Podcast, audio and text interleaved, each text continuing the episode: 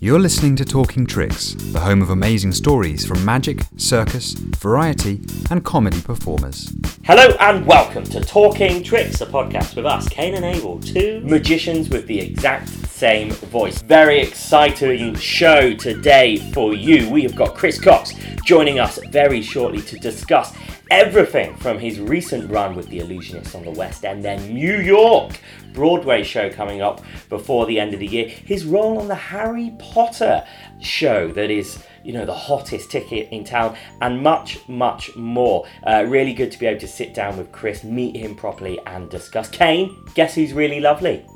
Is it Chris Cox? It is Chris Cox. Yeah, because unfortunately I couldn't come with you to meet Chris Cox. Never met him before. Would have liked to have met him. I went to watch Evita. Did you? bothered? Yeah, that's where I was going. With uh, Madonna. No, at the Regent's Park Theatre. Have you ever been?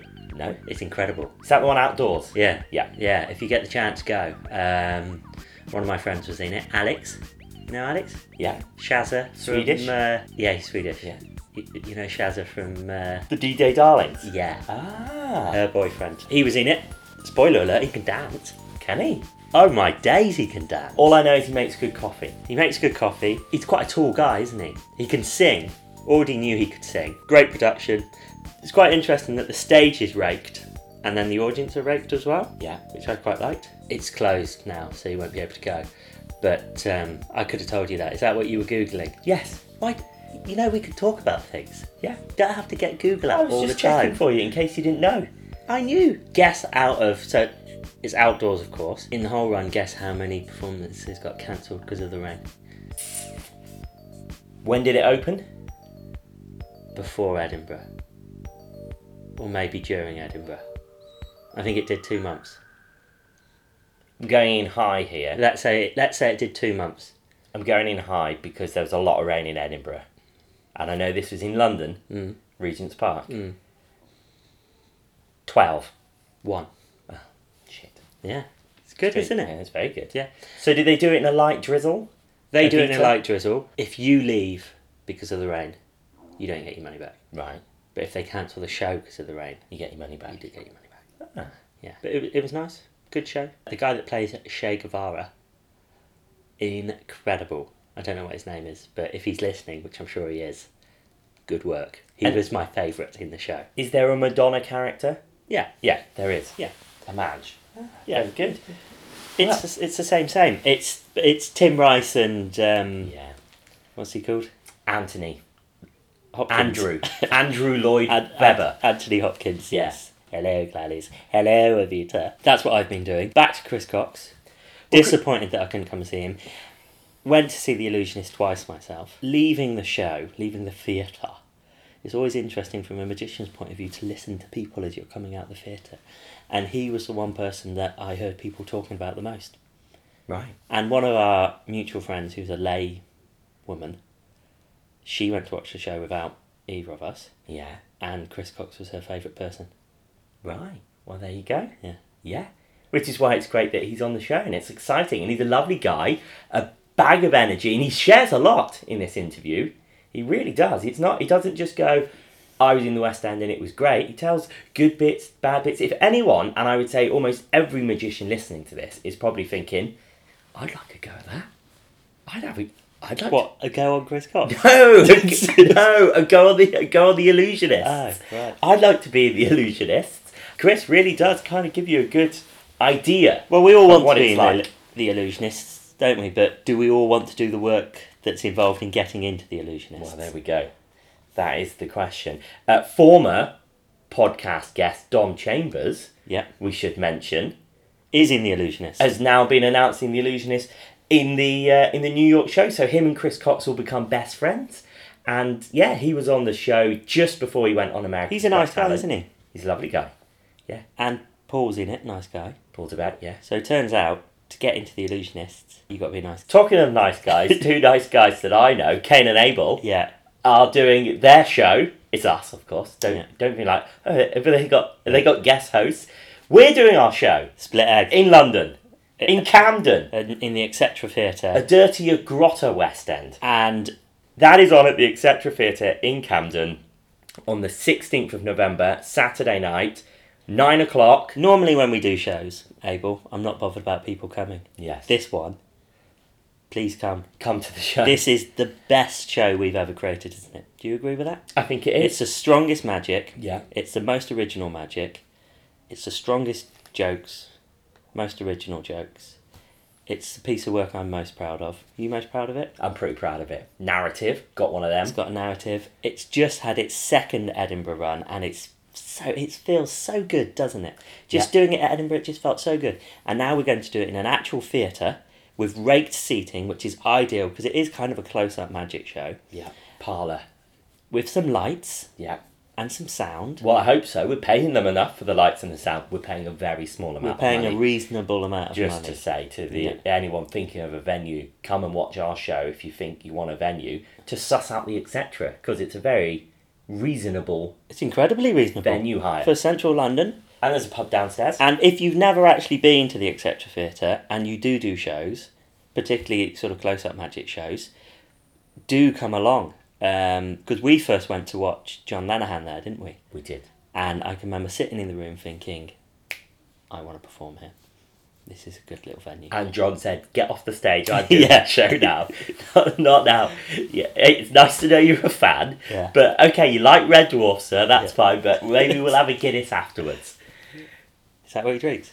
He had a Guinness, yeah. Did he he? drinks Guinness. Yeah. Well, yeah. So November the sixteenth, come and see us at the etc. Tickets are on sale. Not quite yet. This time next week. By the time there's another podcast, they'll definitely be on sale. But of course, we will mention all of this on social media. Another reason to follow us.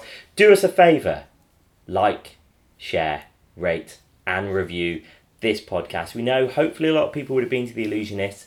They'll find Chris Cox as a, a podcast they can listen to. So we might have some new ears here. Might have some Well, new we should stop rambling then and get down some- to the, the nitty gritty. But what we need to say to our new ears is give us a little review on the on the iTunes. Go back and listen to some of the previous episodes. Yeah. If you like The Illusionists, Paul Dabek, Yeah. you can listen to him. We don't need to advertise him any more than he's already being advertised. Dom? Chambers, of course, just joined the show. He's there as well. Anyway, yes, we've got a nice big juicy back catalogue. Do us a favour, say something nice on social media about us, but we know why you're here. You want some cocks. You want some cocks in your life, and we've got it for you. Chris Cox, right now, on Talking Tricks. You better ask my questions. Pardon? You better ask my questions. Oh, goodness, your questions. Right, I'm going to be honest. Have you. That's still rolling. Right, I'm going to be honest here. I had time to ask one of your questions. Play the episode. Okay. The number one podcast for great stories from the world of magic, circus, comedy, and variety. You're listening to Talking Tricks. Joining us now on Talking Tricks is Chris Cox. It's me, hi. We are in a park in Yes. central London. It's very rare for me not to be in a members club, um, but here I am instead. Way to ingratiate myself from the moment. Snobby, snobbiness, great, Yeah, straight away. good. What is this dingy pub What is this dingy brought me to? hellhole? Why didn't I have to show a membership card to get in? But we are in a lovely room. We what, are. What we've been given for free. Thanks very much Which says a lot about to our friends at the Nell. At the Nell. Thanks for having us. Other pubs are available. And Chris, you've just completed a. West End run Yes. with the Illusionist. I have. Um, how was that? It was t- really exhausting. It was um, it was really exhausting. It was amazing. So here's the here's the rub, or here's the thing, or whatever American phrase you want to use. I sort of have to preface this answer with the fact that I cannot believe how lucky I am. So this was my third West End run, and like I love magic, obviously, but my main thing that I love is theatre. And as a kid, to think that I would get to play in the West End was always a dream. Um, then I realised I couldn't sing, dance, or act. I was like, well, that's never going to happen. And luckily, magic. It is incredible. I don't for a second not think how lucky I am, what an amazing opportunity, how I'll look back on it as an incredible thing. Like, but in the storm of it, it is really hard work. And again, it's not hard work because we're not doing proper work, but we're doing 12 shows a week which is a lot. So like that's three a day on Saturdays. That's two every day really in the week, um, other than our day off and the day where we have one show. Uh, and then it is as close as you can get to having an office job, but weirder because it's 100% Groundhog Day. So you have the same two minute conversation with the same person at the same time every day, and all of that. So it was um, it was a lot of fun, but very exhausting and hard work. And I was a bit burned out towards certainly towards the end of it because I'd kind of been doing the illusionist for a year pretty much with the odd break here and there. Um, and I had to, I went into it doing my usual illusionist set, which is two bits, and then we ended up, show was running long, so we got rid of my first bit. So then I had to spend some of that month reworking, because I didn't realize quite how my two bits work as companion pieces, so that I had to was reworking a bit. So all those things where you kind of settle into the routine, that took a longer time to come, so therefore it was harder work. It was fine, thanks for asking. There you go, that's the answer. Um, some days free, free show days. Yeah. Uh, did you ever think because it's quite a high energy act? Yes, Your act. yeah, Did you ever is. think maybe Chris Cox, the mind reader, might be slightly more uh, relaxed in this show? that's very funny. I was having a conversation with, I was doing the illusionist in Reno before here, and Dave Williamson was with us, and we were talking about, you know, like he was like, you should just get an arm. We're talking about show days. Like, why don't you get an armchair as your thing, and then you can sit on it. But I'm very, my whole thing's always been very high energy and fun, which is odd for mind reading. So inherently, it's a good place for me to start. It's funny. Holly, our resident director. I remember saying to her about halfway into the run, it's like, I'm aware that I'm not moving around as much. Uh, It's just that I'm, I'm tired and I'm conserving my energy. And she's like, no, you're still moving around a lot. And it's better because you're always move around way too much. So actually, I kind of, by, by being a bit exhausted by it, I found probably a less exhausting version to watch and therefore probably a slightly less punchable version of me on stage. I always think that when I'm very energetic and have a lot of energy, it's probably quite annoying. So to it's funny like the things you learn. Like, I wouldn't have learned how I I would have found it hard to make myself slower on purpose because it was all about high energy. But because of the hamster wheel almost of it, you kind of have to cons- find ways to conserve your energy. So you find ways to slow down. You're like, okay, well I can stand still and do, I'll do a little runny bit here and stuff. And actually by doing that, I found other ways to present bits of that material, which only come out of those weird experiments that you're kind of forced into rather than you would ever do yourself. With your um, on-stage persona being so excitable Yes. and lively, Yeah. do you think that boosts the reaction from the audience when you end up, in your own words, not being shit? I think Uh, yes. you say you thought I was going to be shit, didn't it's, you? Yeah, it's my favourite joke in the show, and it's a family friendly version now where I say, hey, you thought I was going to be crap or rubbish, depending on whether I'm in America or England. And it always gets the best laugh because it's. I genuinely think everyone looks at it and goes, well, this guy is going to be crap. And yeah, I think I think playing underdog as a mind reader, I don't think anyone really does. And no one else should do it because it's terrible, but I find it brilliant for me. It's very good. And coming at it from being a I think it's coming of being aware of who I am. And I kind of spent a lot of time, particularly in my early Edinburghs, trying to discover who I was. And that was kind of always the point of Edinburgh for me. And then when I realised, oh, kind of like uh, silly and funny and not taking it too seriously is more natural because it's more akin to who I am. And then when I started doing Impossible in the West End, it was sort of had happened a bit before then, but it was the point where I really made the decision that I don't care whether people can think whether people think I can really do it or not. It doesn't bother me. You think it's tricks or not. I don't want them to think I can really read their minds and then it's suggestion or any of that. I just want them to have fun and therefore it, kind of freed me up to find the most entertaining ways to read minds as possible and how to make what is basically tricks which are all process, how to make that process as entertaining as the conclusion. And so I suppose by doing that, it therefore makes the reveals all the more impressive.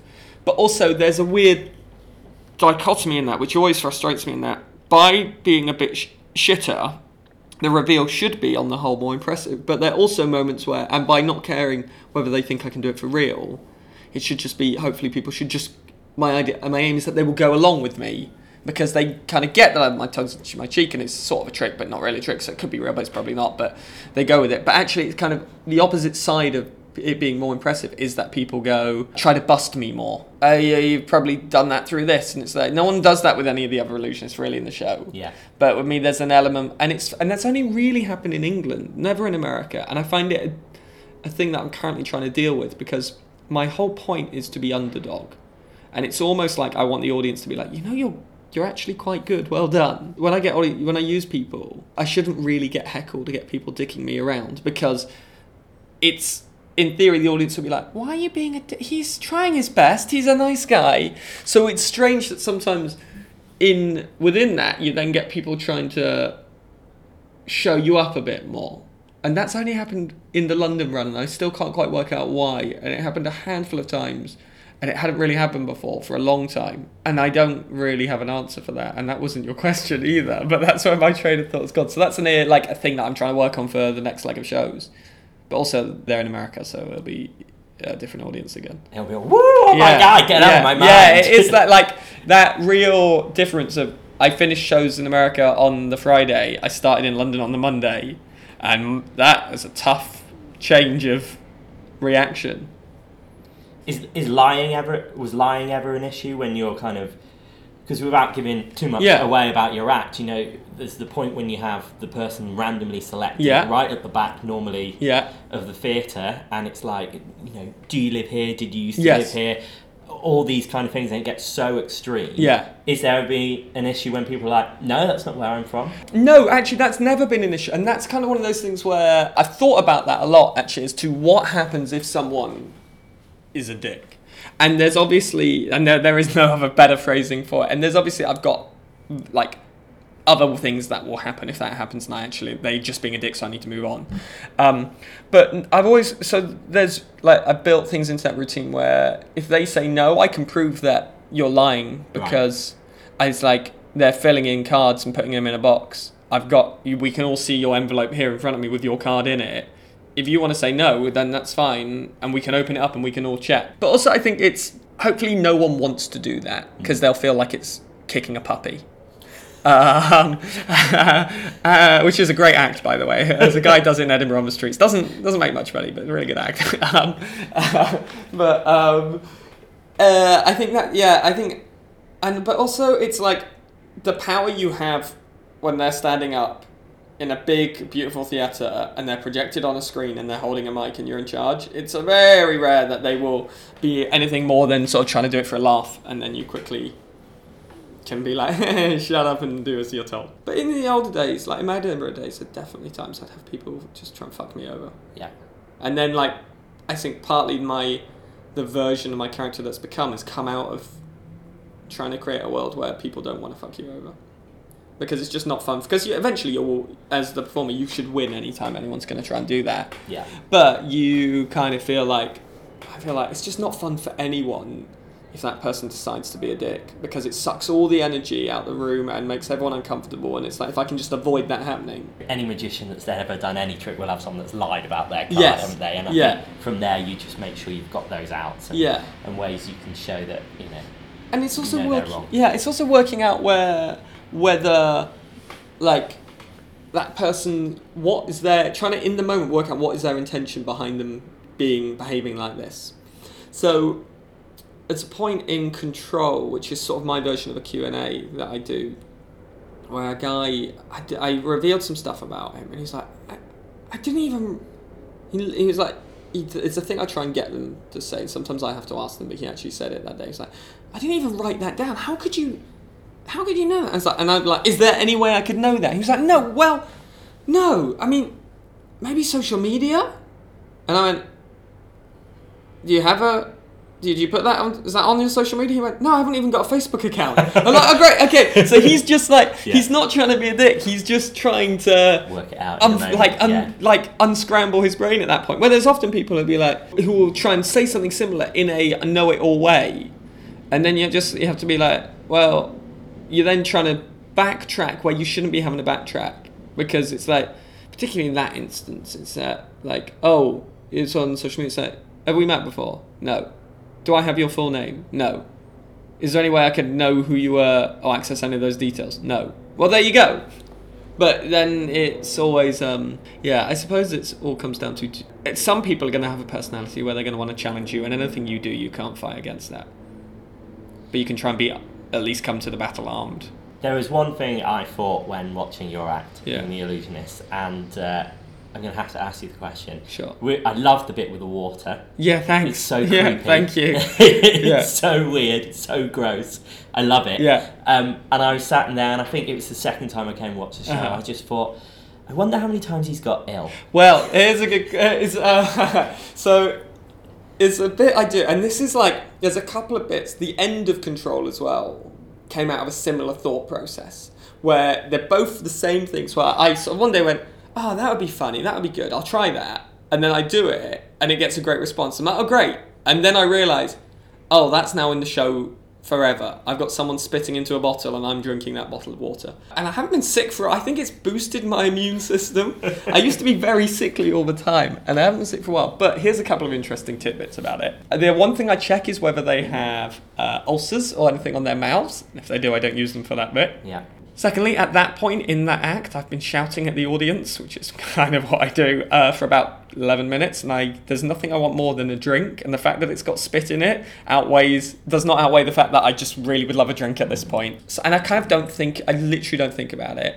Uh, and I recently had to get uh, a life insurance policy where because of that bit i had to have like all these extra i had to have like an hiv test and like two other blood test thingies because of that bit in the show.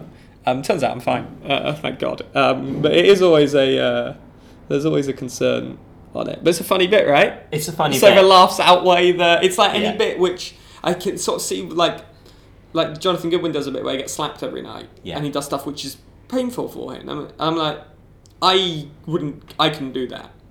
But I can see why you can do it because like you have the same mentality me going, it's a good bit, so I'll put up with it for a good bit.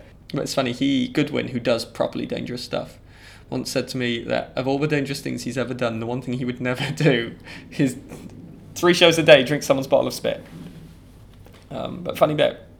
Uh, but it's funny, it's interesting because I started, like probably most magicians, you kind of at some point do your own show, which is you, and that's what I did for all these Edinburghs, and now I kind of mainly do the illusionists, uh, where I do normally two spots, and always thought of them as very standalone. And what I realised in this run, once we only kept controlling, is by my dressing room bit, which I think is probably my most unique and original.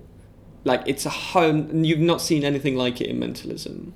In that you kind you kind of have because at some point you're reading a mind, hmm. but the the whole routine is visual, colourful, funny, really strong. He says about his own material, but it what I realised is that it really sets up everything about who I am within the first 10 seconds and then throughout that routine. So by the time I would get to control, I don't have to do any exposition. I can literally go straight into here's powerful mind reading. What I've realized by losing that routine is that I have to be a bit worse in control. And control's best reaction without that routine is maybe 90% of what it is without with that routine. It's an interesting thing as a performer to think, okay, now what I'm trying to do is distill what are those things that I've lost and how do I put them in very quickly at the top of a different routine to create buy-in. And that's kind of what I realize you need to do in a show particularly illusionist where like here's an act here's an act here's an act. Mm. Within a couple of seconds of coming on stage can they work out who you are? And then how quickly can you get them to buy into what it is you're about to do? And ha- willingly suspend their disbelief. I think that's like vital whether you're doing close up or whether you're doing an edinburgh show or something. It's like who are you? Can they work it out? And how quickly can you get them to buy into who you are and what you stand for and what you're about to do? Because as soon as you got them there you can't really go wrong. Hmm. How far through the run did you switch to doing just the one? four days in. Four days in. yeah. And did you find when you first went to that one piece, were you almost a bit anxious to kind of do all the this Yeah. is who I am bit and then be able to get to the bit of, of just nailing that really strong mentalism? Yeah, it was really difficult. It was really, really difficult. I didn't realize how tough it would be. I had a really crappy couple of weeks of really feeling. It was interesting because I felt it was the first time ever, about a month or two before London, that I felt comfortable in the show. I was like, oh, I feel like I've got a place in the show and they like what I do, and I'm always have imposter syndrome, like I'm gonna be found out. Um, and then I come to London, like, by the way, we're cutting a bit of your routine. The routine that they just licensed and that I taught to someone else and were putting in the other show. So all the insecurities and fears boiled up. So I was trying to deal with all of that and then also try to make control as good as it could be without that routine. So at first I was trying to throw everything at it and then was trying to pull back and cut away. It's interesting because at the minute I'm trying to cut dressing room down from 12 minutes to 8 minutes for Broadway. And it's really tough, but I feel it's vital to because those pieces work better together. So if I can cut the time out, then I can make it hopefully work. Um, but trying to at the top of yeah, you're basically trying to. Uh, what you do is you, you try and condense all the good stuff, and then you realize what you need and what you don't need, and then you kind of.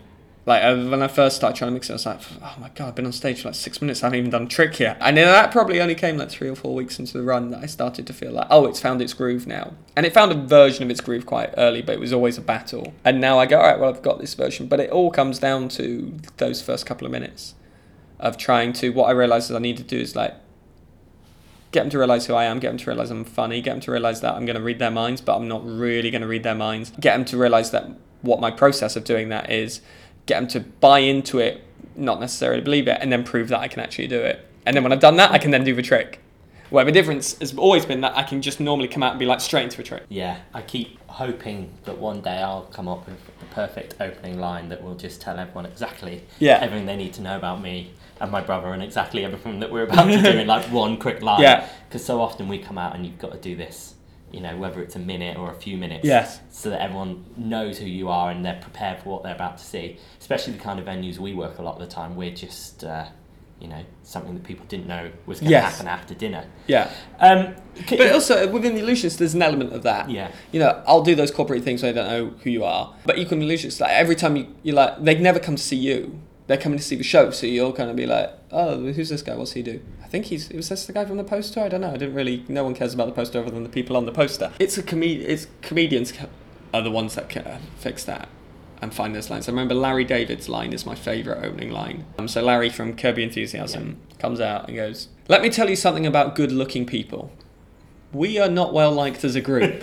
and like instantly, you know him, his character, everything. And I have sort of. It's funny. I get a lot of ribbing um, from good friends about my opening line, and I'm like, "You still doing that? Are you still doing? You look like Sue Perkins." And I've been doing that for a long time. That line, thank God. Like no one is more happy than me and her agent that her career continues to go from strength to strength. And so I dropped it in London. I was like, all right, I'm not doing it. Goodwin in particular was like, would always take the piss at me constantly doing that line. A couple of shows in, he was like, you should put that line back in, and realised that it does work and that it's it's there for a that line works and does a lot of the shorthand for me. But then I still have to explain everything and and you have the big picture on the Yes, yeah, big picture to like make it land for the people who don't know who she looks like. Um, it's sort of I think I can't I don't can't think of any other mind readers that come out and the first thing is to self-deprecate, Yeah. and I think that's important for me. Is it one of the toughest toughest things then I suppose being part of this huge mega touring show The Illusionist is only having a certain amount of time and always changing. I don't know if is it like that often with The Illusionist that acts are changed with the amount of time that you get or is that kind of purely a London yeah, thing? No, it is. Um, on the like the tech, the first few days of shows, we will have a plan of what the show should be, and then when we start running the show, it's like, oh well, the show's fifteen minutes too long, and if it's fifteen minutes too long, here's an easy way to save twelve minutes. Get rid of a mind reading routine. Yeah. Um, so this is the first time I've had a bit cut. There's other acts in other shows I work with who've had material cut, and you kind of, it's, it's soul destroying. It's so painful, but you have to just sort of suck it up, because you are there to serve the show. It's not my show. I'm there to be as good as I can to make the show as good as it can be, and everyone else in that show as good as it can be. And that is my job. So you just get on with it, really. But yeah, there's always changes and and movements of orders, and you never feel truly settled, I suppose, because everything is someone else's decision. So I kind of realised halfway through the first year I did Impossible in the West End, which was like the first big ensemble show I did, is that I realised that all I can focus on is my stuff and that being as good as it can be, and the rest is gonna happen no matter what. So I kind of try and keep that mentality, where yeah, you can only focus on you.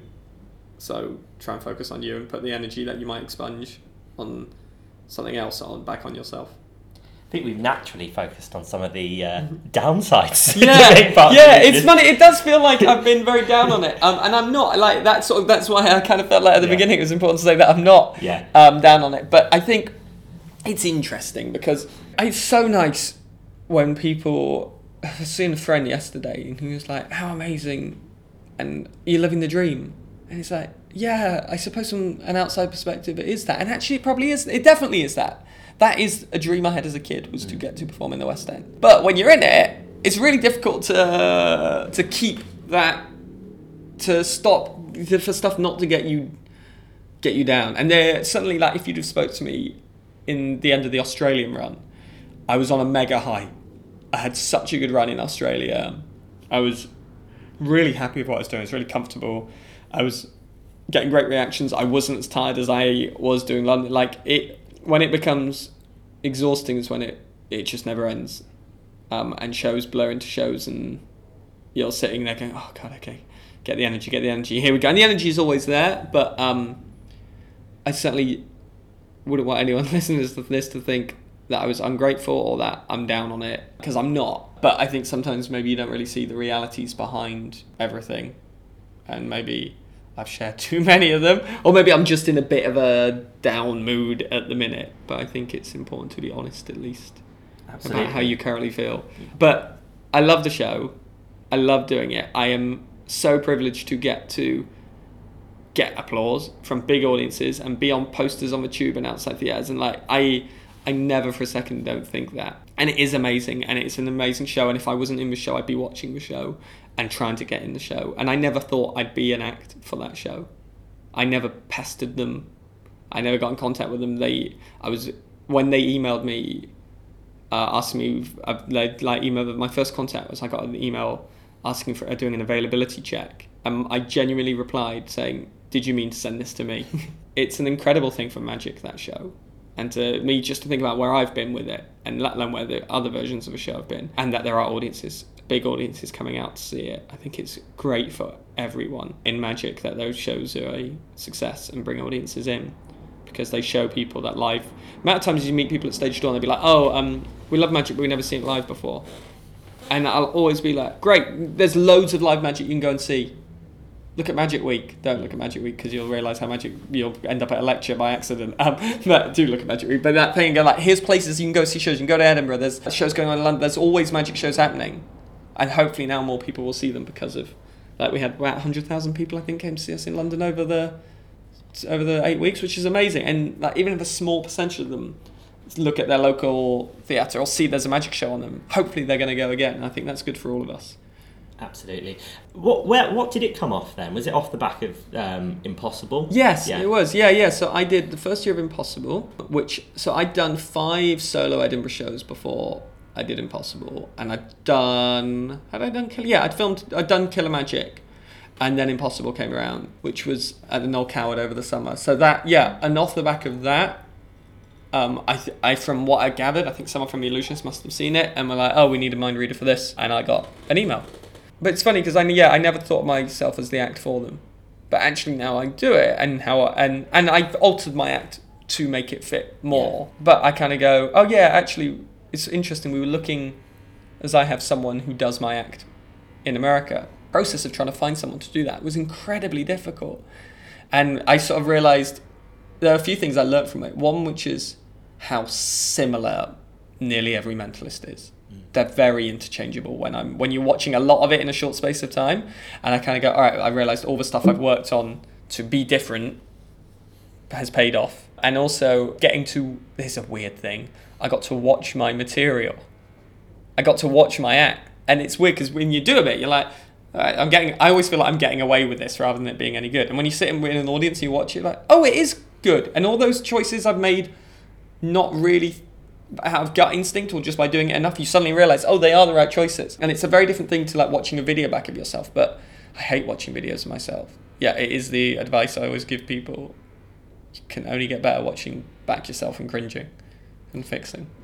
In that answer, you've unearthed three things. Yeah, good. I to do just. about. It's just like a stream of consciousness. I'm so sorry. No, that's good. I want to talk about New York Yes. with uh, the illusionist very quickly, and then we can park that and Okay. move further. But just so that I don't forget, Yeah.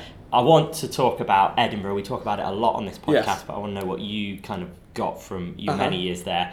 But firstly, how have you found the whole process of getting someone to, to become Chris Cox too, Um, or what led to your decisions to wanting to do that, and, and how have you found all of that? It Must be a bit surreal. Yeah, it's really weird. Um, so they, I was asked whether I'd be interested in.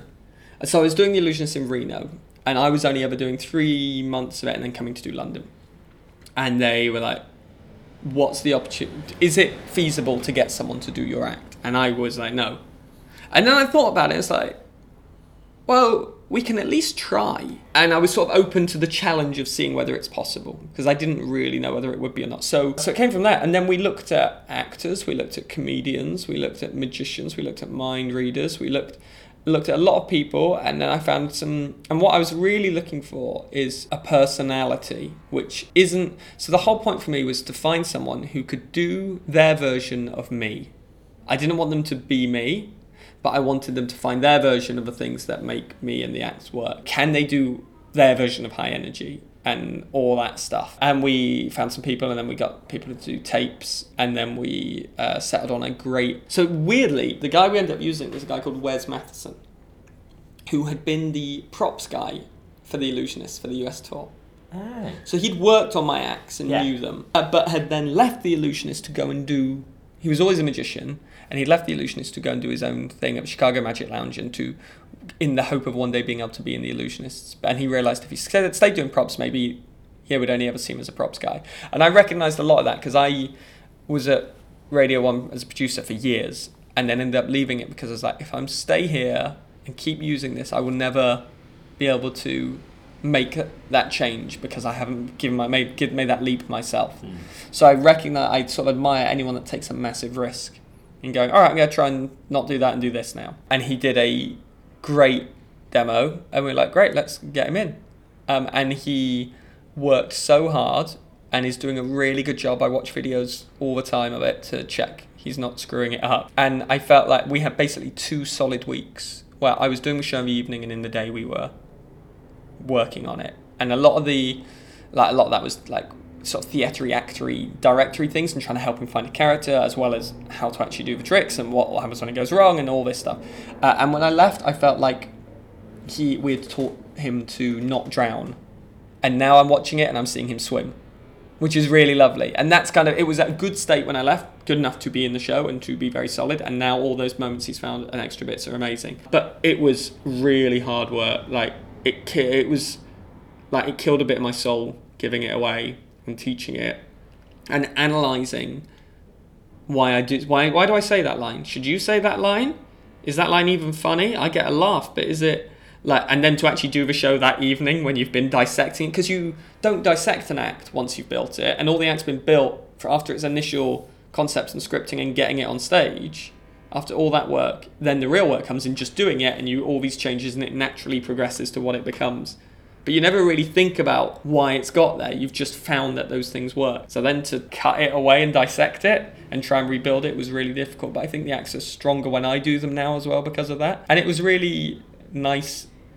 It's like it gave me a lot of pride, I think, to see him do it and to go, oh, that stuff I've been dicking around with is good and audiences do like it. And I always feel like a bit of a cheat as a magician or a mind reader because I've always loved magic but I've never been in magic clubs and never went to conventions and societies, but went and did my first Edinburgh show with my student loan. And it was a magic show, it was a mind reading show, and I always loved it. So therefore, I've always thought like I'm the worst thing in a show. And actually, when I watch it, I go, actually, these routines are really good.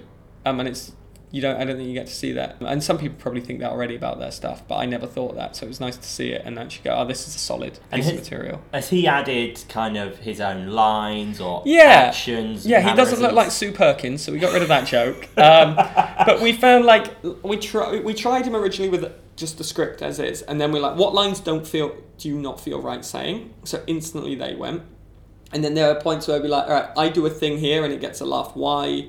And do we need the laugh there? And does it? And if we feel we do need a laugh there, what's your version of that laugh? So he has his own lines, he has his own mannerisms. He is interesting. We tried it. Sort of the first thing I do is I run on stage and I jump. That is kind of one of my things of being like, oh, this guy's different to everyone else who we've just seen. At the beginning, was was that I don't really feel comfortable doing the jump, so we didn't have it in. And then near, towards the end of rehearsals, the beginning just wasn't quite. We rewrote the script for the opening and found these new bits for him, and, but it just was not quite working. And then one day I was like, just come on and jump for me. Just try it. And he did it, and he said, as he we, he was wearing, we were trying a costume on him, uh, and he he just went. He was like, "Oh, I think I split my trousers or my pants." He said, and it was instantly funny. I'm like, "Oh, this is," And then so now he does do like a little jumpy thing and a thing, but his version of it, but it helps create that same character. And also we gave him, we did for ages. We didn't give him glasses, and they were like, actually, let's give him a pair of glasses as well. And just those little things helped find his versions of me, and that's what it is. It's his versions of the things that I do rather than him doing me completely. Although the actors, like the beats, are all there for the tricks. What's the purpose of him? Is he kind of you when you're for when you're booked? is he is he kind of does the yeah. gigs you can't do or I don't really know. Uh, what is the purpose? Like for, I think there is a. It's sort of an unknown at the minute because it's still like I said Valentine, but Valentine is Enzo in Reno. So Right. Enzo has like two other Enzos doing his act. Uh, and I so Enzo's licensed him out, and now I've done it, and I think I'm the first mind reader to do it. Uh, so I think it's a case for me as someone who has a two-year-old and another baby on the way. It's the opportunity for me to have work without having work. So it's like I'm doing a US tour next year. I couldn't really take that tour without the ability to take a week off, to go home, to spend time with the family, and for him to be able to come in and do the act and it not to cost the company really any money to do that. So that's really useful. And also, the as the illusionist grows and grows, there are more and more shows, and there's less and less people. And I think I'm lucky that they took trust and faith and like what I do enough to be like, we could put that in another version of a show if you're doing one version. So like I was doing it in London, he was doing it in Reno. It free in the same with like Enzo stuff is the same. It, like it allows them a maybe a more cohesive way of working, in that they go, all right, well we know what this act is, so we can light it and tech it, and just someone else can come and do it. just very quickly then before we, we park the illusionist and move on because there's so much There's more so I much. want to talk to you about.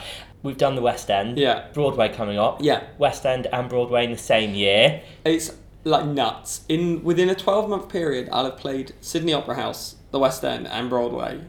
I mean, that's utterly, utterly crazy. And Not is- even Cher's done that. I know, right? No one's. I don't think anyone's done it. Like, I genuinely don't think they have. And it's, it reminds me how fucking lucky I am to be part of this show that get that does that, and how amazing that team are that have created that show, which can do that. And I'm so looking forward to it. I'm terrified because the last two weeks are 16 shows a week, and I thought 12 shows a week were tough. And as soon as and my baby's born very close to us going out there, so they're going to come as soon as they can get a passport. So it'll be mixing family life with work life, which is going to be exhausting and fun at the same time. Um, but also things like going, Derren's doing Broadway and doing an amazing job, and I've spent most of my career trying to be as different as possible from Darren, so that hopefully no one can ever compare us. But then to be like, okay, well now we're going to be on the same, in the same world doing the same thing. But I'm sort of comfortable in that knowing no one could see what I do.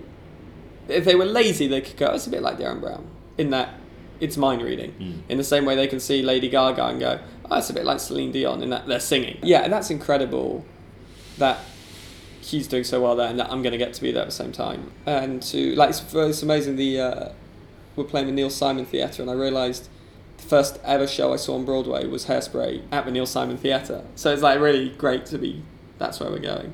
And also, there's a lot of shows I want to see while I'm there. What's top of your list? Uh, Moulin Rouge, actually. Really want to see it. I've heard nothing but good things. Coming here, I think, next year, but I'd like to see it there. Um, I've already seen how I saw Hamilton, the original Broadway cast. I don't like to mention it, but anyone who listens to this who knows me will know that's literally all I talk about. There's a couple of other things there. I kind of, I'm trying to not look too much because I know I'm not going to have much time to see things, but definitely, like, if Dear Evan Hansen wasn't coming to the UK, I'd see that there. But yeah, Moulin Rouge is kind of the one where like, oh, I need to get to see that. And it might seem like a lifetime ago Yeah. now, but uh, you mentioned Edinburgh a few times. What did you get from? Was it five years in a row? Did- no, so I did. My Edinburgh life was I did my first show at C venues. I did nine shows because that's all I could afford. And were you a student at this? It was a point? show. It was my Yeah. final year of uni, and I'd saved up money to go and do it. And it was a case of I'd loved Edinburgh as a kid. I used to, I think, from maybe I was twelve or thirteen. I used to maybe a bit older. But I remember pestering my dad to take me up to Edinburgh one year, and we'd go every summer for a couple of days. And I would always want to do a show. So it was a case of can I go and actually do a show? and will people see it? And it went well. So then the next year I went and did Gilded Balloon, and that went really well. It's probably my most successful year, maybe in hindsight. But it's funny because that first year I did Edinburgh, was pre. There was maybe three magicians on. Like Ali Cook hadn't done it, Pete Firman hadn't done it, Barry and Stuart hadn't done it. So my second year I was at the Gilded Balloon was the year that all of their first years as well. But that show I did went really well, and off the back of that I got a promoter, and then I did a third year at the Pleasance, and then that third show I wasn't very happy with, and it was all right, but it wasn't great. Um, but I toured that show as well, and then I felt like, all right, I'm not gonna do Edinburgh again until I know what I want to do and that it needs to be different. So then I took a year off and then I did Edinburgh again. And then I toured that show again in the UK and then New Zealand. And then I took two years off and then did a show, which was my probably the best thing I've done there. You think that about every last show you've done. But it was a one man narrative show. It was a play with tricks. It was a mind reading show with a story. And it, like, the best reactions came from little moments of magic that linked into telling the story. And it was actually the emotion of it rather than the magic. And I loved doing that show.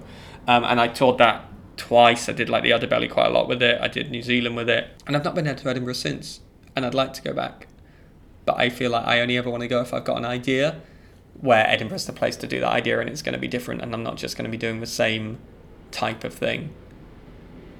And were you were you at Radio One then? Yeah. Did you come straight out of uni into Radio Yeah. One? So Sorry. again, I as a kid I loved magic, I loved theatre, and I loved radio, and I just always did those things. I was very lucky, I think, as a child to know they're the things I loved. So while I was, so I always used to like present little radio shows as a kid, and then I went to university in Bristol and had done work. I got work experience at BBC Radio Bristol, and then had started answering the phones on their like Sunday morning show, and then that led to me being a broadcast assistant and then an assistant producer. So I spent a lot of my time at uni working at the radio. So I'd be doing like I did as assistant producer of an evening show. So I did that three or four nights a week. And about six months before finishing uni, uh, Radio One were coming. No, maybe it was a year. It would have been a year before. Yeah, it was the Glastonbury of a year before I finished uni. Right. And Radio 1 were coming to do Glastonbury and we're going to use our studios. And I sent them an email saying, Can I come and help you? Because I loved Radio 1 and wanted to work there. And they went, No, no, thank you. And I turned up anyway. Uh, and they needed my help because they didn't know how our studios worked properly. So, off the back of that, they were like, Why don't you come and do some work experience in London? We arranged that. I went and did it. The person who I was meant to be working like alongside was off sick. And I ended up doing their job and then they started giving me freelance work. So I, while at uni, would this is one of the reasons why I didn't save up enough to do a full run of Edinburgh. Is I used to go Radio One would give me freelance shifts. I'd go and do a day's work in London, and it would cost me more to get the train to and from London than I was being paid to do the work. But it meant that when I finished uni, I literally finished uni on the Friday and started at Radio One on the Monday, which was amazing. So the whole I used to basically use all my holiday to, to go off do Edinburgh. Right. I would like if I was touring, I'd go in early, I'd work till four, I'd get the train to wherever I was going to be on tour, do the show, come back, follow that system. And even when I was doing Impossible, so when I was filming Killer Magic, I was doing four days a week, a mix of four days a week in Glasgow, filming it, three days a week at Radio One, or the other way around.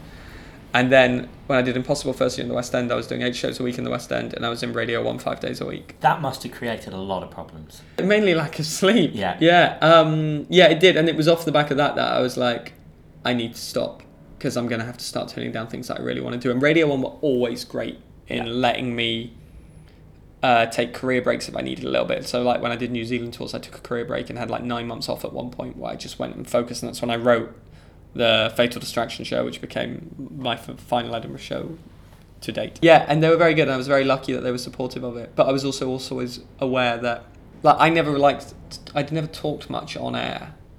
Other than I did a Wednesday night show with Matt Edmondson, it was sort of a cult comedy show, and we'd it was sort of we'd talk I'd talk more on that. But I was always aware that if ever I talked on air, people would always think maybe, oh, he's only trying to further his own career outside of this. So I was always very aware of that and kept the two worlds as separate and distant as possible. And I think I wouldn't have stayed at Radio One as long as I did if I hadn't tried to keep those two worlds very separate. Did it did it make a kind of big um, crossroads when you had to make a decision, or was it kind of a slow? It was a slow, natural- natural. decision. Like off the back of Impossible, it was very clear. That's like I thought about this a few times and had never quite taken the leap. But it was very clear that if I don't leave now, I will never leave, and I will always regret having never pursued this properly. And I had enough of a safety net in that I'd just been offered The Illusionists. So it's like, all right, I know what, and then Impossible was going to go on a tour. So it's like, I couldn't do those while still being at Radio 1. So I was like, all right, that's good. So I did that. I was like, that was the impetus to go. And I did The Illusionist. I did an Impossible tour. I did. I think we did Impossible in the West End that summer, and then I had no work for maybe six to nine months Wow. where I spent the whole time going, "Oh my god, did I make the right decision?" I taught myself to cook, so I didn't get uh, depressed to doing nothing. Started taking freelance shifts back at Radio One and Radio Two because I was like, "Oh, maybe I need to go back here." But the whole time I was still pursuing stuff, and then luckily a lot of the kind of things I've been working on, stuff started to come in, and the illusionist offered me some more work, and then that led to more work and more work. Um, but there was a point where I was like, "Oh, I've made the wrong decision." But you haven't left the BBC completely behind because you recently did your own Yes. series, Mind Boggling Magic, Yeah. on CBBC. CBBC iPlayer channel, yes. Yes, so obviously, the, so was that on the CBBC channel? Or no, so it was always it was a iPlayer commission. Yeah. Um. So it was a thing where they were like, okay, we they'd come to see Impossible. They're like, can you do mind reading for kids? We came up with some stuff. It went back and forth for ages. It looked like it was wasn't going to happen, and then suddenly they were like, great, we want 18 for iPlayer. You have three weeks and no money. And uh, in three weeks, in two weeks, we developed everything up, and in one week we shot it all, and that's what it became. I And it's not, I'm not massively proud of a lot of that stuff. I think it's all right. Uh, it's good considering all the stuff around it, but it was amazing to get to do something. And it's basically each episode's just a little trick, and it was great to find ways to do mind reading for kids, which was fun. Um, yeah, it's sort of thing I'm working on now. And what's next? What might that show become in the future? Here's the thing: all of the things like that. That was two years before it happened, and then suddenly it happened. And I could have given up at any point, but I just kept pestering and working on it. And as a kid, I used to pester people, and I feel bad as an adult pestering people. But and uh, but I found a different way to pester people. But if you don't, if you just give up on something, it'll it will go away. But if you just keep working on it, it might happen. And I have a million examples of things that haven't happened. But out of all of them, I've got something out of the process of trying to make it happen. And no one's going to fight for you more than you. So you've just got to always keep working at stuff. I watched all of the episodes. Oh my God. because I hadn't. I've always wondered who the viewer was. Yeah. We found him. I hadn't seen them, and I, I kind of didn't know whether they were going to go on. Yeah. I'd heard that it was being made, and then that was it. Yes. And I was like, oh, I better see if this has come out. So I watched them Yeah. all on iPlayer last night, and I would highly recommend. You know, Oh, five thanks. minutes each, aren't Yeah, they? they're really short. They're just little tricks. Um, but the one has got one of my favourite opening lines. Okay. Trick, just because it's so silly. Um, when you start by saying, "Who had dinner last night?" Oh yeah. and then it's the fart. Yes, the that's fart it. They that's the version of they wouldn't let me do the bottle of water, drinking the bottle of spit. Editorial policy were not happy because it's imitative behaviour. So it's like, all right, we'll get kids to fart in jars, and then I'll smell their farts and tell them what they had for dinner. Um, and that like yeah, that sort of sums up my mind reading approach. It's like what's funny, what's stupid, what's silly. Right, let's do that. But it, is totally. It's I would say a, a different presentation of magic, as you said, for children. Yeah. In total, because no one's kind of done. Because a lot of the stuff that you do in that is. Yeah, it's sort of reworkings of classics. Yeah. and a lot of the reason is because we had two weeks to develop it. There was so there were certain ideas from early on, like fart jars was quite an early idea. I was like, great, that's a winner. And then then you're like, okay, what do we need? All right, let's do a version of a uh, book test. Let's do a version of color match. But then it's just trying to find a version which is unique and feels different because of how it's performed and presented. And some of them probably succeeded, some of them probably failed.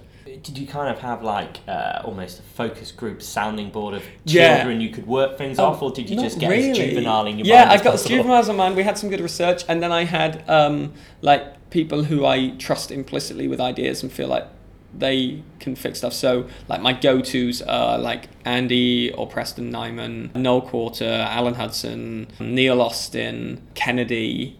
Like they are the Peter Clifford as well. They're like uh, and Mark Kalin and Dave Williamson now. Um, are like people I'll be like, is this any good?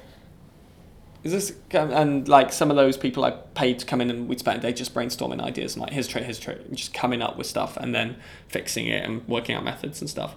I can work on my own, but I work so much better with other people to bounce things off and to make me do the work. You're heading off to. You're working on the Harry Potter. Yes, yeah. musical, So the Cursed Child. Cursed Child, Harry Um, Potter and the Cursed Child's part one and two. Yeah. That. Tell us. Tell us all kind of what your role is. So it's a been like. like. it's again it's a thing where I'm like I can't believe how lucky I am. I saw that play when it opened and it was on at the same time as Impossible, and I remember sending an email to Jamie who created the magic saying. I'm embarrassed to be in a magic show in the West End charging the same prices when this is the best magic show the West End has ever seen. And Jamie and Chris Fisher was Chris Fisher was his associate, and I got to know Chris, and we did a thing together on a production of Barnum. Uh, where we consulted together, and then they were looking for someone to come and work on Potter and help out with a cast change. And Chris very kindly thought of me. And I remember I was in South Africa and did like an interview on Skype with him and Jamie. I was doing the illusionist out there, and then came back and worked on the cast change. So I'm the part of the small magic team on that show. So my role is the magic and illusions assistant. So when I'm here, I've done the cast changes. So we teach the new casts how to do everything.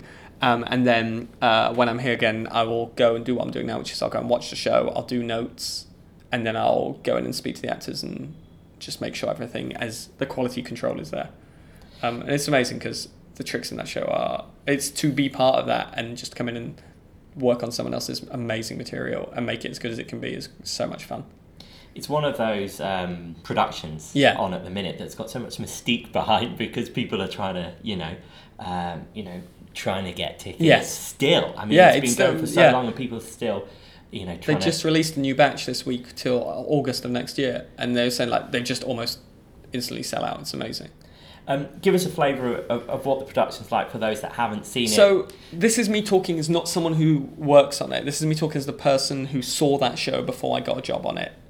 And I love theatre, and I genuinely believe it is one of the greatest examples of theatre and a play ever created because it feels so much more, but it's so simple at its core, and it is. There's a great statistic when it opened that 50% of people watching that show was the first time they ever went to the theatre. Wow. And there is no way they wouldn't see that and want to go and see something else because it captures everything that's brilliant about theatre, about it's clearly been made through a collaborative process. It's people working together to put something on, and people sat there and deciding we will watch what you've put on, and being in the moment and feeling those emotions and those shocks and those awes, and seeing what stagecraft can do and where the real magic is, which is in mixing all that stuff together and creating moments of magic, both through tricks and through creating a world where you are lost in that world.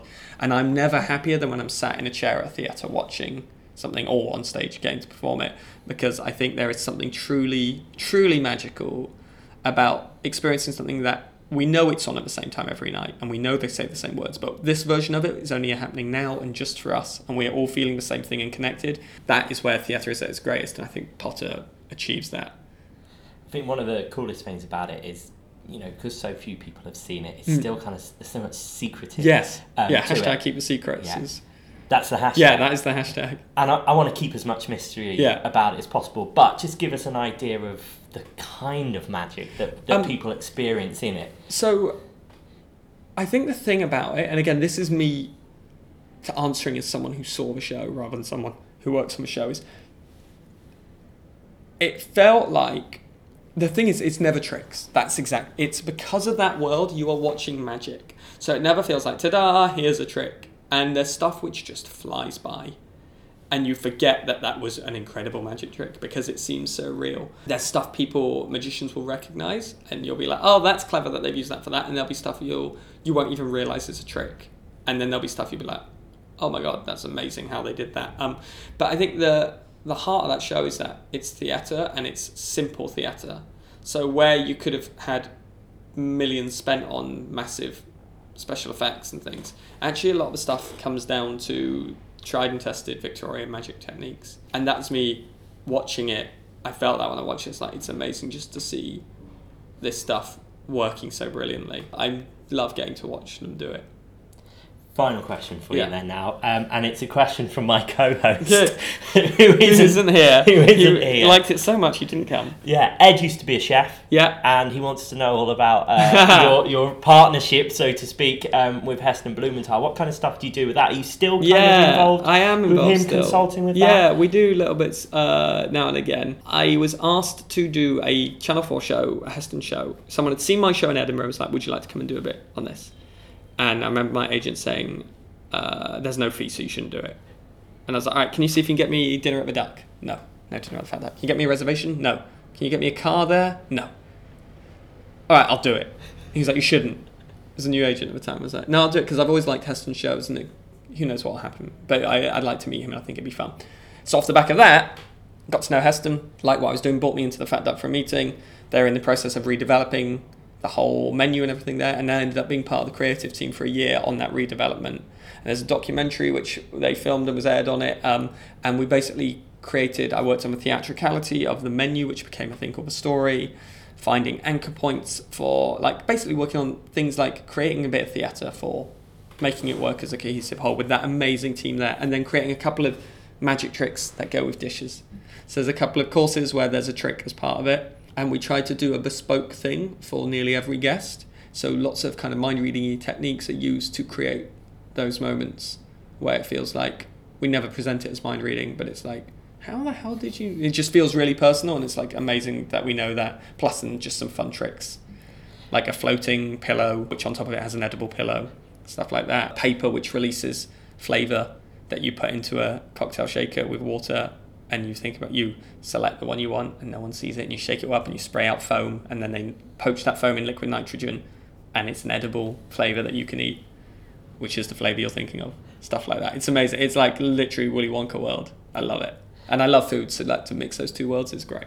What was the creation process like? I can imagine only knowing um, from the persona we see of Heston Yeah. on TV that he, he would be this sort of mad scientist that would be like, can this happen? Yes. And then you make it happen. Yeah, it- there's a lot of that, and like, I obviously am not involved in anything to do with the food. But you know, there's a point where, like with the nitro- liquid nitrogen poached aperitifs, there's a thing we played around with where I realised after we'd had it in for a while, the problem was the trick was only ever really for one person because that person would eat it and go, "Yeah, that's the flavour I was thinking of." Uh, and so we then worked at can we make them different colours, the foams, so everyone can see when it comes out that it's the same colour. So that was like, and then so we start with that idea, and then they work out can we do this without changing the dish. But yeah, Heston is a machine. It's incredible his creativity, and he drives everything there, and he's supported by a phenomenal team. And it's sort of akin to when you look at the greatest magicians or performers in the world, you go, yeah, there's a great team behind them helping facilitate their ideas. Um, yeah, and Heston would do that and be like, can we do this? But also really open to, he'd talk about things and you'd be like, oh, we could do that, or what about this? And he'd get really excited about ideas and then you'd go ahead and try and make them happen. There was like a crazy moment where I flew to Melbourne for three days. I literally spent longer flying than there to try out the tricks when we first invented them because the restaurant was there when it was closed here. Um, it was amazing because I was like, I cannot believe I'm getting to do this. There's a lot of, I think I've said that a lot. I cannot believe this. Yeah, I literally went in, did a lunch service, ate dinner, flew home the next day. Well, you've made me hungry now, so That's that's, good. Let's probably go a good time to end. uh, Chris, thank you very much. Hey, I hope I wasn't boring. That was the one you chose. Yes. Because what I'm. Re- and you spoke about the bottle for about 20 minutes of that interview. Yep. And I, I mean, I, well, now I know because he didn't mention it. I was convinced he switched the bottle of water. The bottle of water. Yeah. That was one of your questions. Do you switch the bottle of water? Well, it wasn't really a, Have you a thought question. about It was switching the just, bottle it of was water? something that we spoke about beforehand. And I thought he must switch that bottle of water or he could have horrible diseases. Yeah. And I can't believe he's been doing that show for so long, that piece anyway, that routine, and drinking other people's spit. And he hasn't got some kind of horrible disease. Well, here is some news for UK. After the interview, Yeah. once we turned the podcast machine off and being kicked out of the Nell on Drury Lane, me and Chris had a bit of tea together. Okay. And he told me he switches the bottle of water. Oh. Yeah. But sometimes he forgets to do it.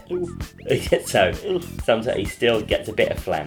But most of the time he switches the bottle of water. And that's why he's still alive. And that's why he's still alive. Yeah, because the amazing Jonathan used to do a similar thing, and look at the state of him. Well, he's still alive. But you know what? Hey, just. here's a nice little ending. We talked about our show in November at the beginning. Ah! But BFI, they're playing the Amazing Jonathan documentary Oh, in? November. Oh, great. And if you come to our show in November, you'll get to see an actual amazing Jonathan prop. Yeah. Because we've got that prop. Don't tell them what it is. Mm. Some people may be able to guess. But we have an, a prop in our show that was made by the amazing Jonathan's own hands. and he gave it to us. He, when he decided he wasn't going to do much performing, he was like, I want people to have this. So he gave it to us. And all we had to do was give him $200. Yeah. What a lovely guy. Uh, so come and see the show, 16th of November. See the Amazing Jonathan prop. And then we'll all go to the BFI and watch the Amazing Jonathan documentary together. Shall we? Yeah. Should we do it after the show? Will it be on that late? It's not on that day. Okay. But like a week later. Alright. Alright, see you later. Thank you for listening to Talking Tricks with Kane and Abel. Please rate, review, and subscribe to the podcast.